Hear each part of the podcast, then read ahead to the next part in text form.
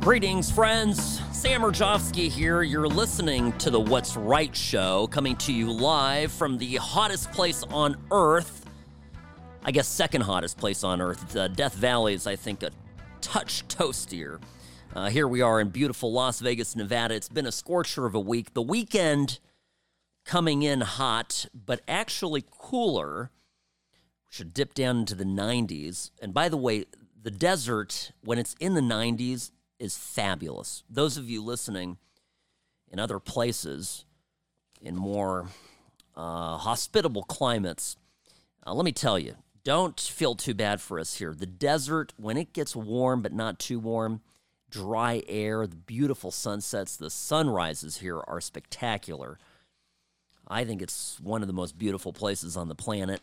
And I love here, uh, living here, and I love Las Vegas. I love Nevada. So I, you know, I embrace this time of year for what it is. Now, I felt a little warmer than normal this morning when I woke up, opened up some of the news articles that I wanted to review in advance of show prep today, and came upon this this piece, I guess on CNN the other day. They had the partner of the officer that died following the January 6th riots. Uh, the guy's name is Sicknick, Brian Sicknick. He died on January 7th. If you remember, this is the guy, the officer that was first it was claimed that he he was killed in the in the riots. Uh, later it was found that he'd had two massive strokes and they the, the doctors couldn't connect the stroke to anything that happened to him physically on January 6th. Uh, trust me, if if they had, we would be able to we, we would be looking at a, at a murder charge at this point. Right? It's been a year and a half. That's been a year and a half. If you can conclusively say, or even somewhat conclusively say uh, at this point, because the FBI is throwing anything they can at, at these people, and say, this guy, we think it's possible that him getting hit uh, caused his his his death, well, that's it. Now, now you have grounds for at least murder too. You've got intent and all that good stuff of people coming onto the ground. So they would have made those charges, is what I'm getting at. Just putting on my lawyer hat here. So, against this background, I guess he had a, a girlfriend that he was with, Sandra Garza. She goes on CNN and reveals to CNN that she received a lovely letter written by the Prince William of England, Prince William, third in line to the throne, a man likely to someday become king. If his father Charles doesn't screw things up. so then his letter. It's a it's a nice note. I'm sorry for your loss, blah blah blah. And then there's the line that sends your host, me, through the roof. This is where my temperature went up. I was terribly saddened to hear that he passed away the following day. And I hope you can take some comfort from knowing that it is thanks to law enforcement officers like Brian that the situation did not escalate further and, wait for it, here it comes, and democracy was upheld. I about flew out of my skin. Now, first of all, I don't need Prince William lecturing us in this country about anything. And this is a lecture. It's a lecture from a spoiled brat who's had everything given to him except for a brain. The one thing being a member of this family could not guarantee him. I have had it also with stupid people continuing to repeat this great lie that democracy was threatened January 6th, that it was an insurrection. I am done with this. And, and, and in the background, of course, we've got this circus event going on. We have, oh, yeah, we've got the, the buffoons on Capitol Hill. These are our buffoons, right? The England has their buffoons, we've got ours, that are running this media circus a year and a half after the January 6th riots, uh, pinning this down and, and making it seem like an inter- insurrection. And, and, and I, I, so I started looking through, friends, because I was curious about how this all evolved. Yeah, we got Prince William saying that, yeah, think it was it was brave officers like Brian Sicknick that stood between democracy and no democracy by getting lectured right by a constitutional monarch about democracy. Okay. Take his democracy, shove it. Anyway, but I digress. I want to get to the root of this, right? How sick are you of hearing the words insurrection? I'm a lawyer. I look at things, I look at words, and they mean something. They have concrete definitions. For example, a woman, a man. Those words mean something. Now, the left in this country, they want to take words and they want to, I wouldn't even say muddy their, their definition. That's not even it. They want to unhook words from their true, real, and actual meaning in order to be able to redefine what things are to suit whatever the political moment is. We're disconnecting words from reality and reconnecting them to emotional vapors, right? To nothingness, to fugazi. And yes, we're doing it with matters of gender, we're doing it with words like insurrection. We do it over and over again. And it is a quiet, by the way, it is a quiet means of of using of using rhetoric language, rhetorical language to to to just re- reorder society. So this word insurrection, let's get to it, right? Because I pulled up this article from MSN back in August, and they this was when it was all looking really bad for the Democrats. Because even MSN was saying, well, you know what, we've talked to FBI agents who were there and investigating, and they basically said it wasn't insurrection because what we found was these were small pockets of individuals that came to DC. They were mad as hell about the election, right? Who can blame them? They showed up and they they went to make some noise, but they didn't have a plan. There might have been small groups of individuals 12 13 15 proud boys that you know that came in and said very loudly they wanted to hang hang pence hang pence. Okay. What was their plan after? Because the definition of insurrection is an organized attempt by a group of people to defeat their government. Okay. All right. So we're going to hang pence and defeating the government. Okay. And and this is the second element take control of their country. I don't know about you, and I want to be really nice here, but the folks at that riot, I'm well, I'm looking at these videos that are produced by the January 6th investigative investigative committee here in uh, on, on Capitol Hill. I'm looking to see none of these people look like they're prepared to take over the country, have a plan. Uh, so I'm very confused by that part of it. Definitely not. And it says usually by violence. Now, uh, there were guns there. I think we need to be real about that. I know Tucker Carlson, a number of others say, oh, there were no guns. It, it, it's not fair. There, there were guns, and there have been a handful of convictions for people who were unlawfully carrying a firearm on the grounds of the Capitol. So, I, you know, there were guns. Were there shots fired?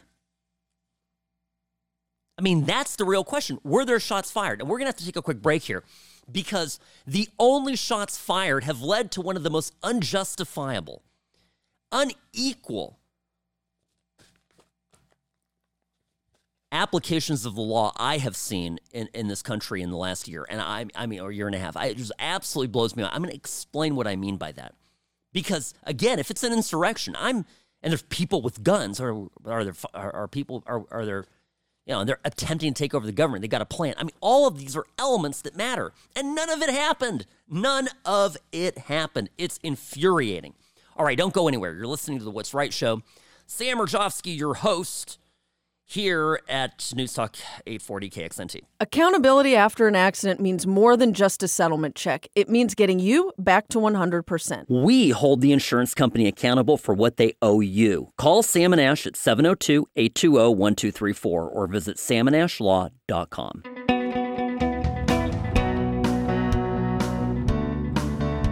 Common sense conservatism dished daily here on the What's Right show. Sam Mirejovsky, your host, coming to you loud and clear from beautiful downtown Las Vegas.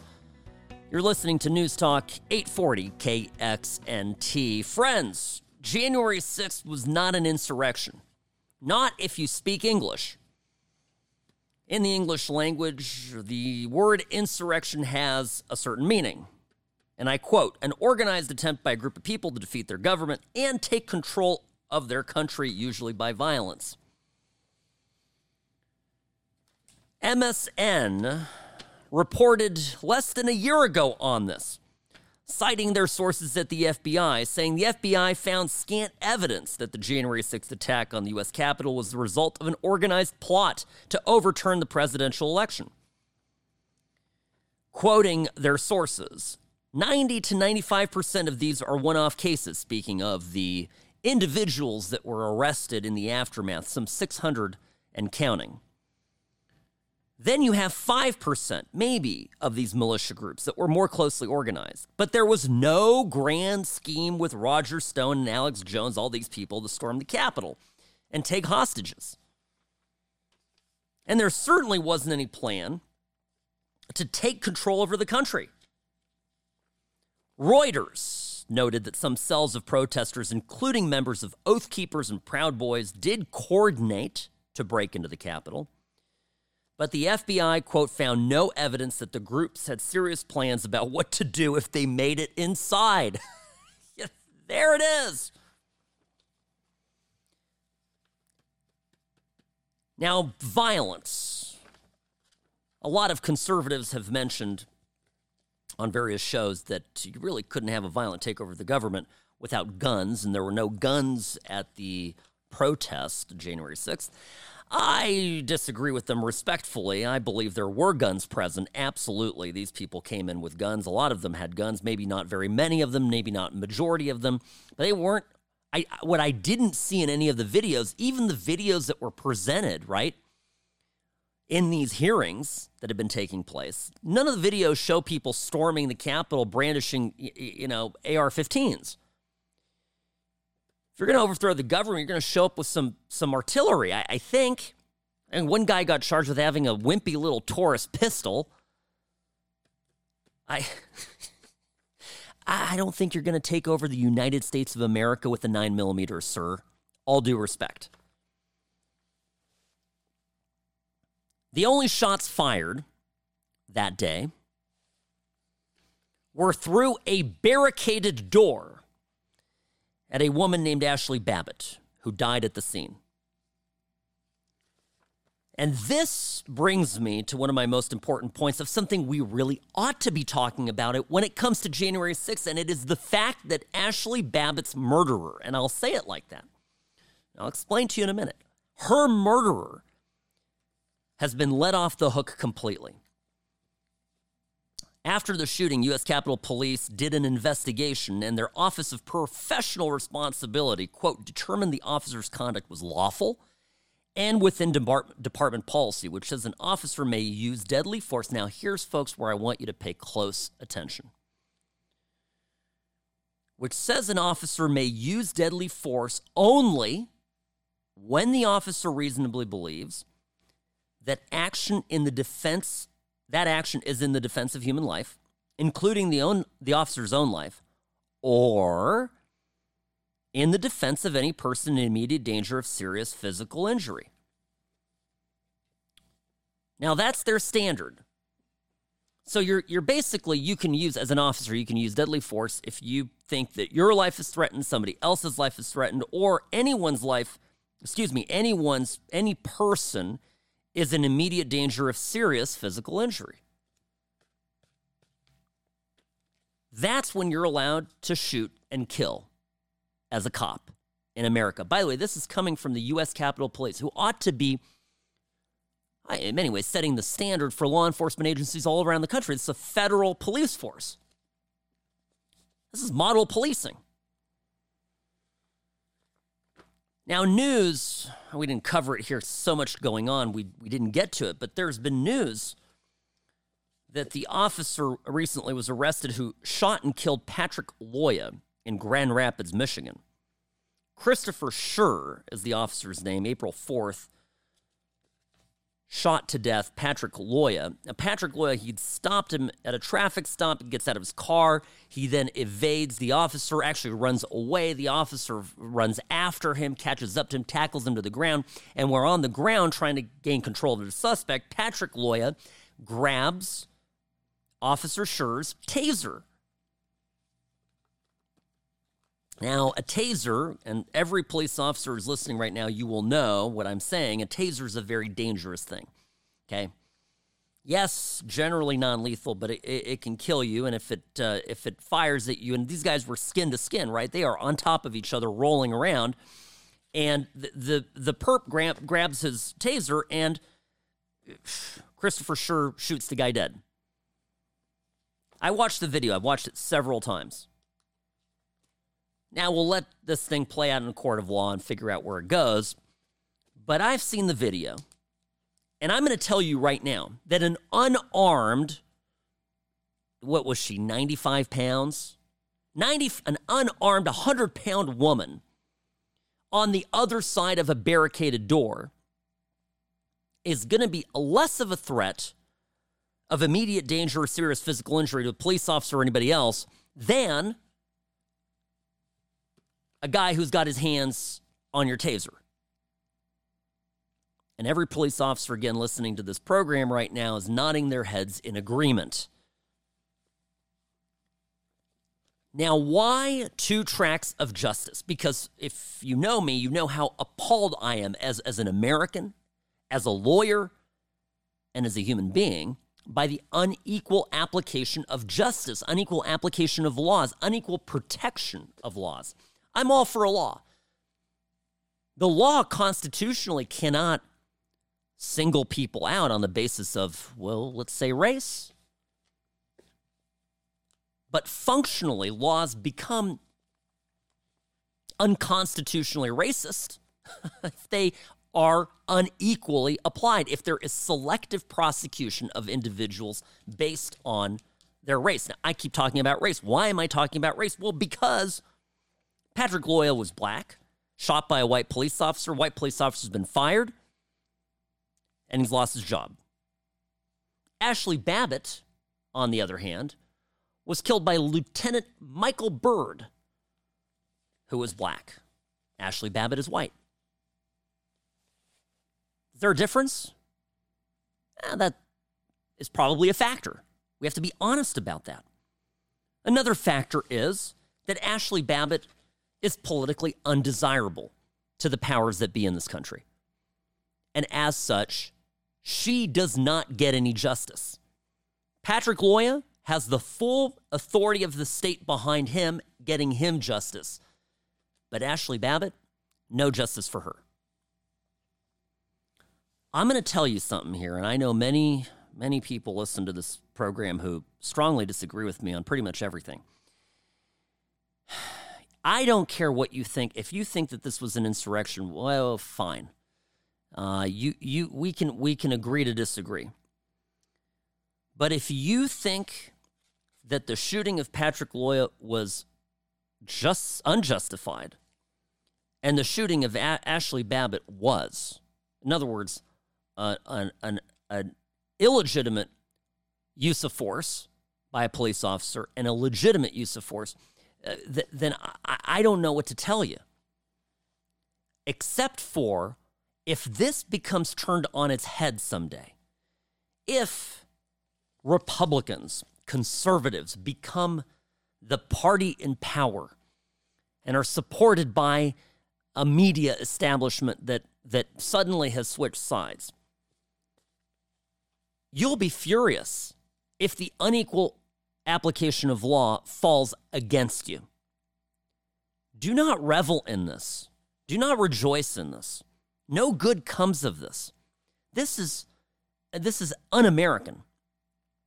If you still believe in the greatness of this country as I do, you'll be repulsed by this.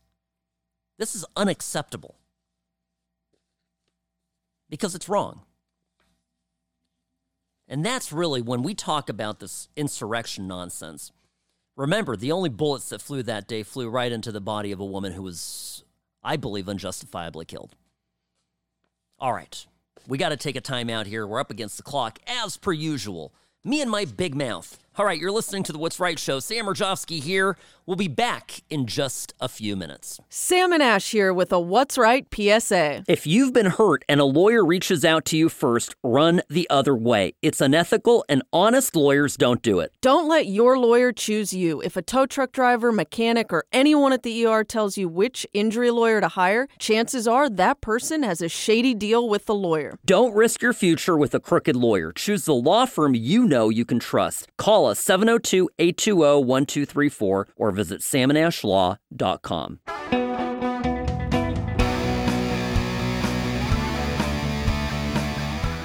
Your favorite cisgender radio host, Sam Mirejovsky, here on the What's Right show, coming to you loud and clear from the Sam and Ash studios in beautiful downtown Las Vegas. Friends, just a gentle reminder and also a shout out to all the dads out there. Dads, happy Father's Day coming up Sunday. Unfortunately, you have to share. I say you, we, I'm a dad too, so I'll throw myself in the in the mix. We have to share Father's Day with Juneteenth. Juneteenth is celebrated on the 19th of June, which falls on Father's Day this year. The public holiday, declared so a national holiday by Joe Biden the first, will be celebrated on Monday. Now, don't worry. Both our firm and this radio program will be live and working Monday. I had my producer Macy charge in here this morning when we were doing show prep. She goes, "I can you believe this Juneteenth stuff? I haven't heard anything about it until two years ago, and all of a sudden it's this big thing." And I just, it, and I had to, I had to assuage Macy of a few things. One, I told her to take this uh, one opportunity, right? I, I said it's going to be maybe the one day next week that my money doesn't lose value in Wall Street. So I'll take the federal holiday for what it uh, what it's likely to give me, a little respite from this economic storm. and then I said, think of Juneteenth as a celebration of Abraham Lincoln, the Republican president who ended slavery. And we had a good uh, good chuckle about that. But of course, I do want to remind some of our friends who have not cracked open a history book that it was Abraham Lincoln who issued the Emancipation Proclamation fought to successful conclusion the Civil War, which ultimately led in 1865 on June 19th. The final uh, state to end slavery was Texas. It ended, and Abraham Lincoln prevailed. In the years since, some of the greatest opponents of racial integration, of racial opportunity, equal opportunity, ironically been Democrats. So, you know, just throwing that out there. I, am old enough, right, to remember when Bob Byrd, Senator Byrd, was in the Senate, and the man had been a former member of the Ku Klux Klan. just Democrat, of course, right? But of course, you know, now we Republicans, we are the bad guys. And and it, and and by the way, it, nothing could be further from the truth. If you are a conservative, here's what you believe: you believe in absolute, total, full, unequivocal equality. Equality among genders, races, economic backgrounds, whatnot. Now, what we do not believe, we believe in opportunity, equal opportunity. We do not believe in equal outcome. An equal opportunity is a challenging thing to, to deliver in a free society, is it not? I mean, let's be real about it, right? I mean, certain people, by virtue of the parents they're born to, have more luck, are more fortunate than those perhaps coming from, from a struggle. But the struggle, friends, the lack of guarantees that a meritocracy provides is precisely why exceptional humans rise from within it. And what I mean by this is when you promise equal results, equal outcomes, the natural human instinct is to be, get lazy, is to accept that you're going to get a certain outcome and not do the work to get there. Conversely, when you give opportunity but say, hey, here you go. It doesn't matter if you're white or black, you know, whatever color. Doesn't matter if you're a man or a woman. Doesn't matter if you don't know if you're a man or a woman. Whoever you are, wherever you came from, here's your opportunity. Go and get it. But you've got to do it on, you know, you've, you've got to do it for yourself. And that type of society has the that is the embodiment of the American promise. But the minute you start to try to give it away for free, or you try to give away a result or promise a result, you end up with a catastrophe on your hands. And frequently I talk about restorative justice, which is this stupid thing, especially applied in schools, that promises to take it easy and help advance students who are lacking in opportunity. That is how the definition, one of the official definitions, reads. Students lacking in opportunity. So, so these kids that don't have opportunity, guess what the system does for them now? The system comes along and says, "Well, you don't have opportunity. So what we're going to do is make it a lot easy for you. Can't pass the class? No problem. Minimum F. Here we go. Bing. We give you 50% right off the bat for not just, you know, for breathing. What do you think that does? Because if you listen to the experts, if you listen to people that propagate this crap, what they tell you is that it helps the kids. But if you listen to teachers and you listen to people in the community and parents who see it firsthand, go, listen, the kid, kid isn't motivated. And he atrophies. And he falls behind even more. And then he's released from this artificial world into the real world. And reality hits. And it's not a pleasant reality. And it hurts. And they ultimately end up in worse shape than if there was an equal playing field from the get go. You know, I still remember being in school, friends, and English isn't my native language. Sometimes I say little odd things that uh, might sound like a, a, brain, you know, brain issue going on, but really sometimes it's it's it's really I'll come up with the the word in my native language, which is Czech. I still remember being in school and struggling with English. I remember not knowing certain words. And I'll say this: by the time I was probably in the first grade, I was I was uh, fairly well off, certainly could communicate very well. But I had, I, I, I still, I still remember the struggle. And I, I, I would just, I think for a moment, what would it be like if the community that I lived in, the school district that I attended, if their policy was bilingual education? I'll give you that as an example, right? Because that, that's, that's a precursor to all of this. Bilingual education. What if they told young Sam, listen, we're going to just teach you in your in your native language. I found that very impressive because there's only 10 million people in the world that speak Czech. So they finding enough teachers that would be able to do that for me would be, you know, nothing short of a miracle. But nonetheless, what if they'd done that? How would that have ultimately helped me? My wife and I, we sent our son we did the reverse with him last year when he was 13. We sent him to the Czech Republic and dropped him into a Czech speaking school where he was forced to pick up the language. And guess what he did? See, kids thrive when they're challenged. And my concern, my greatest concern when we look at and we celebrate holidays like Juneteenth, We've given the holiday different meaning. That is why, right? That is why Macy, my producer, is all up in arms about it because it's been co opted by leftists who are using it to advance a racial agenda. And we don't like that.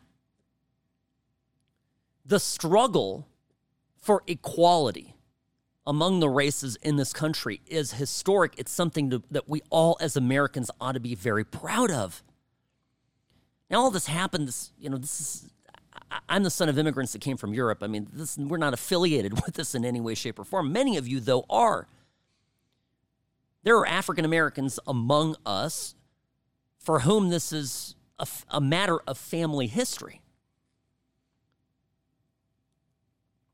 And the fact that this country was willing to fight a bloody war to the death to rid itself of the stain of slavery is actually a, a, something we ought to be proud of. So I urge you, as conservatives on Monday, to think of Abraham Lincoln and think of the enormous struggle and advancement their country has made, and a reminder that we ought to keep moving forward, not backwards. Because the idea of restorative justice, the idea of benefits in order to create equal outcomes, to favor equal outcomes over equal opportunity, to give special privileges and benefits, to take an officer, for example, who shoots and kills a white woman, the officer is black, treat him differently than the officer who is white and shoots a black man.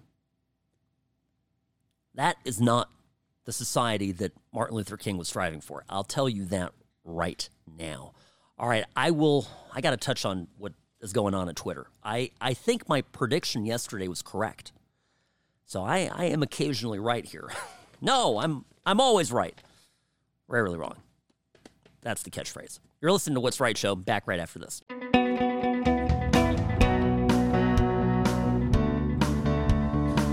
Friends, I know you sometimes will miss the show because you're on the move, working, being productive members of society. And if that's the case, go find the show on Apple Podcasts or Spotify. Look up What's Right Show. What's Right Show. That's us. And you'll find us there. You'll see the logo, the red, white, and blue. Can't miss it.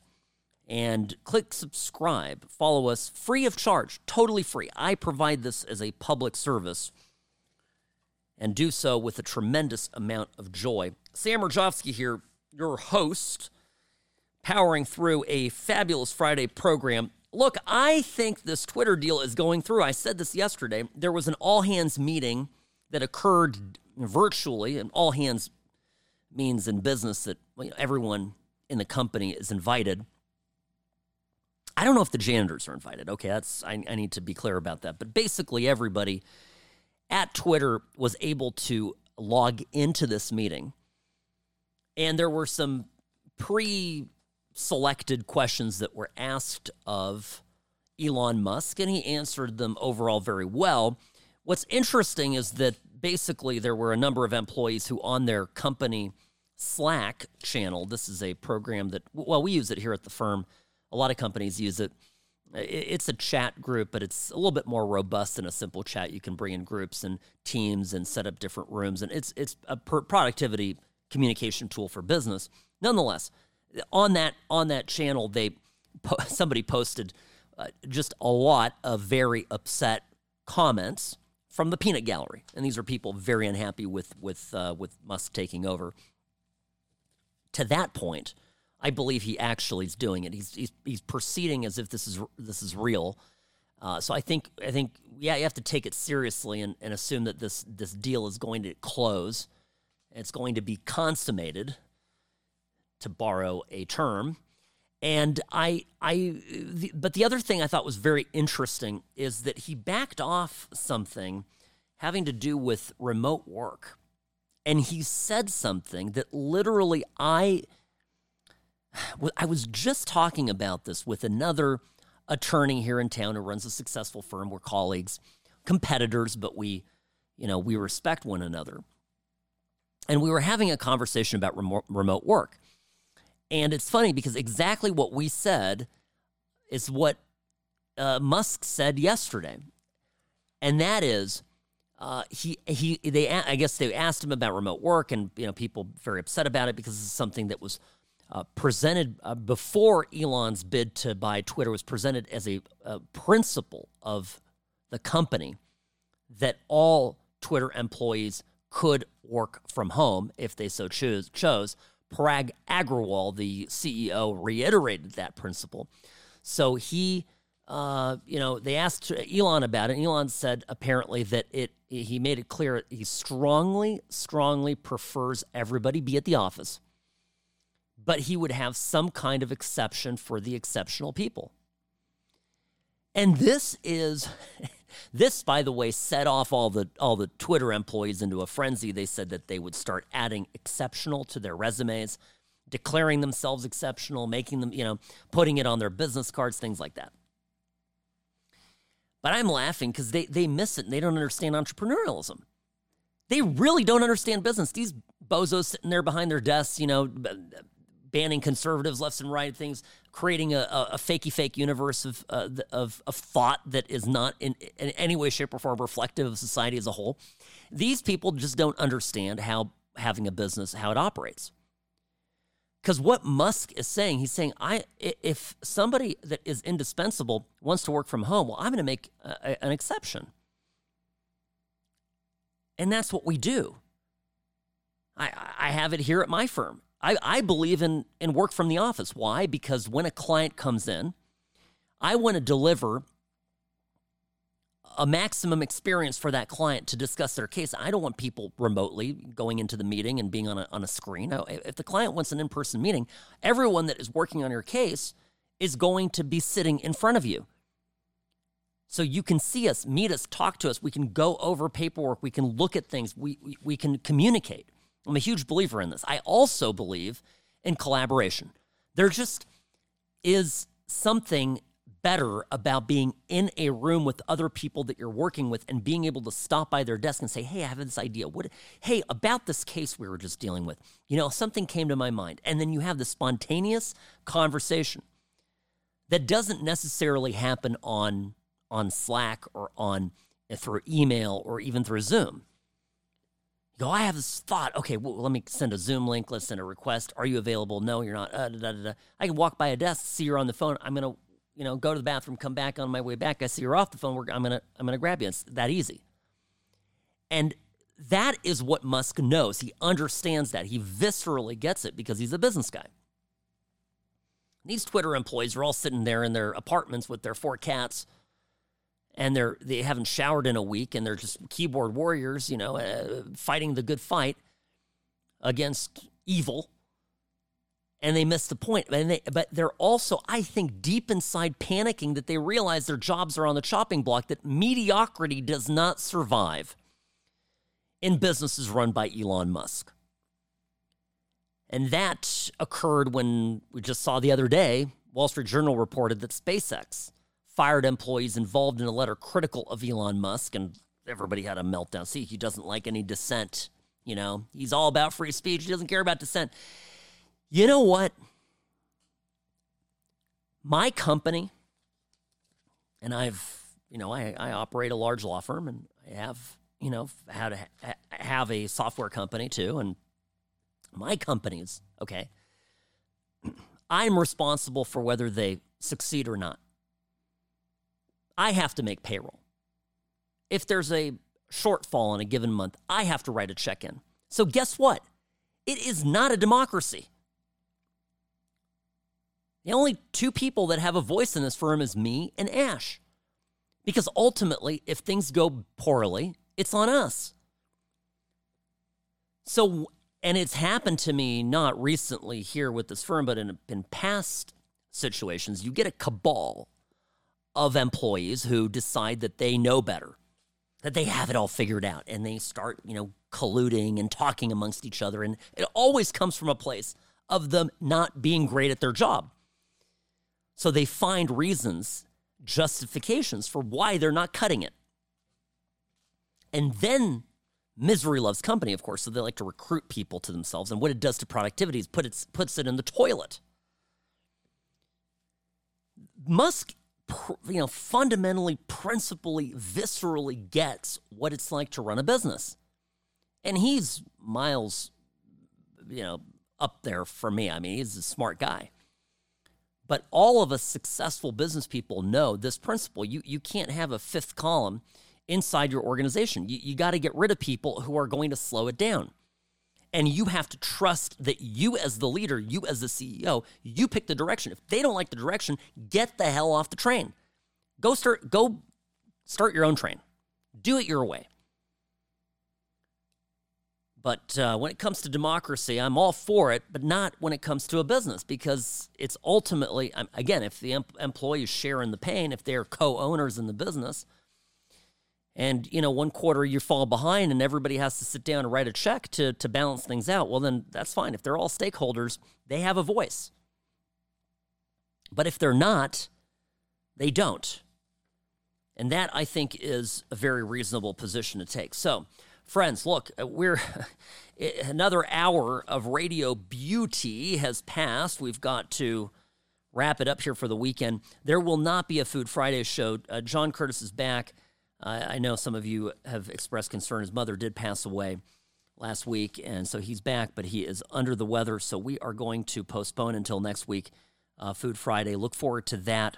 Uh, when we when we return. It'll be a lot of fun to have him back and catch up with him. Friends, again, the podcast on Apple Podcasts or Spotify. What's Right Show. Go find it, download it. Past episodes, great material and content. Sometimes when you listen to an old show, you'd be like, "Dang, that was when." Sam was right. Holy cow! All right. Don't, yeah, have a great weekend. Have a happy Father's Day to all you dads out there. Enjoy time with your families and kids and it's wonderful to be with you. I will see you back here live on Monday. Have a great weekend.